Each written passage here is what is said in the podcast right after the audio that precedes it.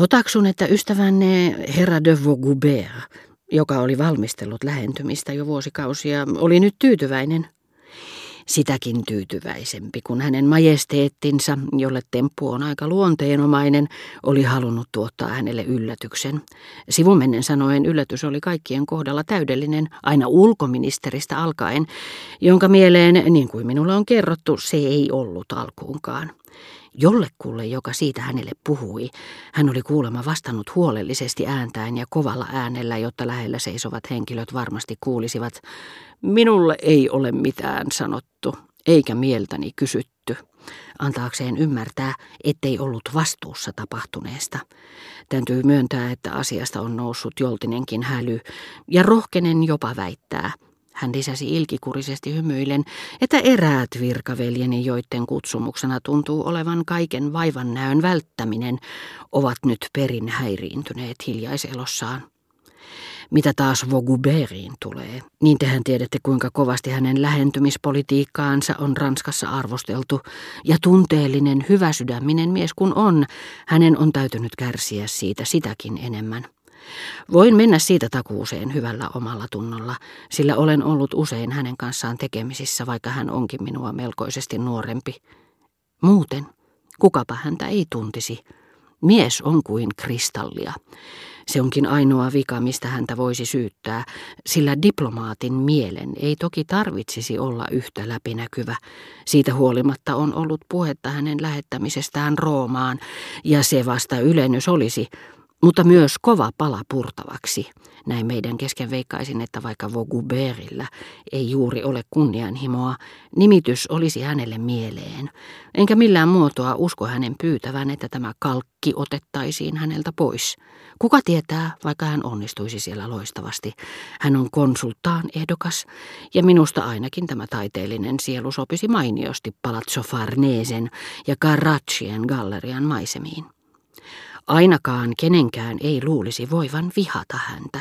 Mutta kuningas Theodosiusta ympäröivä jonkinlaisena Wilhelmstrassen kätyrinä toimiva kamari, joka orjallisesti noudattaa ensiksi mainitun päähänpistoja, on jo kaikin tavoin yrittänyt kaivaa maata hänen jalkojensa alta. Vaugoubert ei ole joutunut uhmaamaan vain palatsijuonitteluja, vaan myöskin palkattujen musteen tuhrioiden törkeyksiä, ja samaiset töhertäjät kaikkien ammattilehtimiesten raukkamaiseen tapaan olivat ensimmäisinä huomioon. Huutamassa aman, vaikka odotellessaan olivatkin hetkeäkään epäröimättä julkisesti kohdistaneet edustajaamme vakaumuksettomille ihmisille ominaisia tolkuttomia syytöksiä. Runsaan kuukauden ajan Vaugoubertin viholliset tanssivat hänen ympärillään pääkallotanssia, sanoi herra de Norpois ja lausui viimeisen sanan erityisen painokkaasti. Mutta hyvä neuvo kullan kallis, mokomat syytökset hän yksinkertaisesti työnsi menemään kenkänsä kärjellä. Lisäsi lähettiläs vieläkin pontevammin ja silmissään niin hurjistunut ilme, että lakkasimme hetkeksi syömästä. Sillä niin kuin kauniissa arabialaisessa sananlaskussa sanotaan, koirat haukkuvat, karavaani kulkee. Tämän sitaatin lausuttuaan herra de Norpois vaikeni, voidakseen tarkkailla meitä ja arvioida, minkälaisen vaikutuksen se oli meihin tehnyt. Vaikutus oli suuri. Tunsimme kyseisen sananlaskun. Se oli sinä vuonna korvanut erittäin tärkeiden henkilöiden puheessa edeltäjänsä, joka tuuleen kylvää sen myrskyn niittää, joka oli levon tarpeessa, koska ei ollut yhtä väsymätön ja sitkeä henkinen kuin paljon melua tyhjästä. Sillä näiden huomattavien henkilöiden yleissivistys muistutti vuoroviljelystä ja jakaantui tavallisesti kolmivuotiskausiin.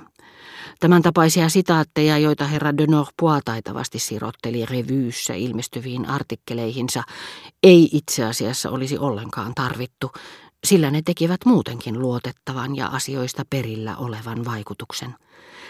Ilman näitä koristeitakin riitti, että herra de Norpois kirjoitti juuri sopivassa kohdassa, minkä hän muuten aina tekikin, Saint Jamesin kabinetti ei tajunnut vaaraa viimeisenä, tai kiihtymys kohosi huippuunsa Pont-au-Chartressa, missä kaksipäisen monarkian itsekästä, mutta taitavaa politiikkaa levottomuudella seurattiin.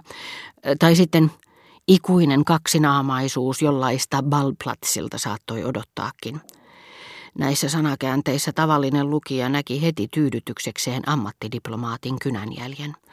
Mutta etäinen sanottiin olevan enemmän ja muutakin kuin se, että hän oli tavallista lukeneempi, johtui hänen järkevästi viljelemistään sitaateista, joiden täydellisin malliesimerkki siihen aikaan kuului, pitäkää huolta politiikasta, niin minä vastaan teidän rahoistanne, sanoi paroni Louis.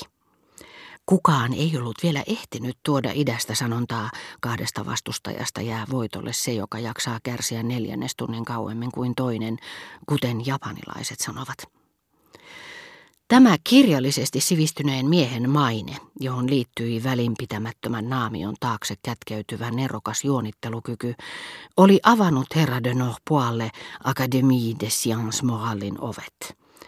Jotkut olivat jopa sitä mieltä, että hänen paikkansa oli Ranskan akatemiassa, siihen aikaan kun hän halutessaan osoittaa, että voisimme päästä yhteisymmärrykseen Englannin kanssa vahvistamalla Venäjän liittoa, kirjoitti epäröimättä.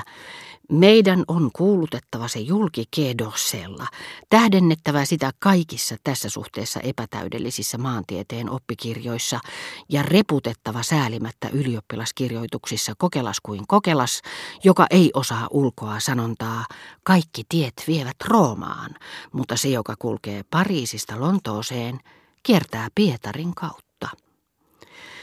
Loppujen lopuksi, jatkoi herra de Norpois kääntyen isäni puoleen, Vaugoubert lohkaisi tästä jutusta itselleen aikamoisen menestyksen, joka jopa ylitti hänen omat laskelmansa. Hän oli jokseenkin varma siitä, että saisi kuulla korrektin pöytäpuheen, mikä viime vuosien yöpakkasten jälkeen ei olisi ollut yhtään hullumpi saavutus, mutta ei mitään sen kummempaa. Läsnäolijoista moni on vakuuttanut minulle jälkeenpäin, että tätä puhetta lukiessa on mahdotonta saada käsitystä vaikutuksesta, jonka se teki, kun puhetaidon mestarina tunnettu kuningas lausui ja täsmensi sen äänenpainoillaan loistavasti korostamalla kaikkia vihjeitä, kaikkia hienouksia.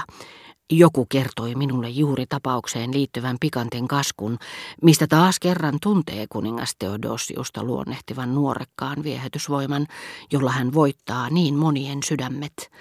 Minulle vakuutettiin, että päästessään nimenomaan sanaan tunnesiteet, joka itse asiassa olikin puheen varsinainen kohokohta ja, saattepa nähdä, tulee vielä kauan ruokkimaan lähetystöjen juorupuheita. Hänen majesteettinsa, joka hyvin tiesi, minkä ilon tuottaisi lähettiläälle, joka nyt saisi ansaitun paikkansa ponnistuksistaan, etten sanoisi unelmistaan, pääsisi itse asiassa uransa huipulle, kääntyi puolittain Vaugoubertiin päin, loi häneen Aito Öttingenin tunnetusti valloittavan katseen ja lausui painokkaasti tuon oivallisesti valitun sanan tunnesiteet. Sanan, joka jos sinänsä on löytö, sävyyn, josta kaikki ymmärsivät hänen käyttäneen sitä harkitusti ja tilanteeseen sopivalla tavalla. Vaugoubertilla oli kuulemma täysi työ hillitä liikutustaan, ja tunnustan, että tavallaan ymmärrän häntä.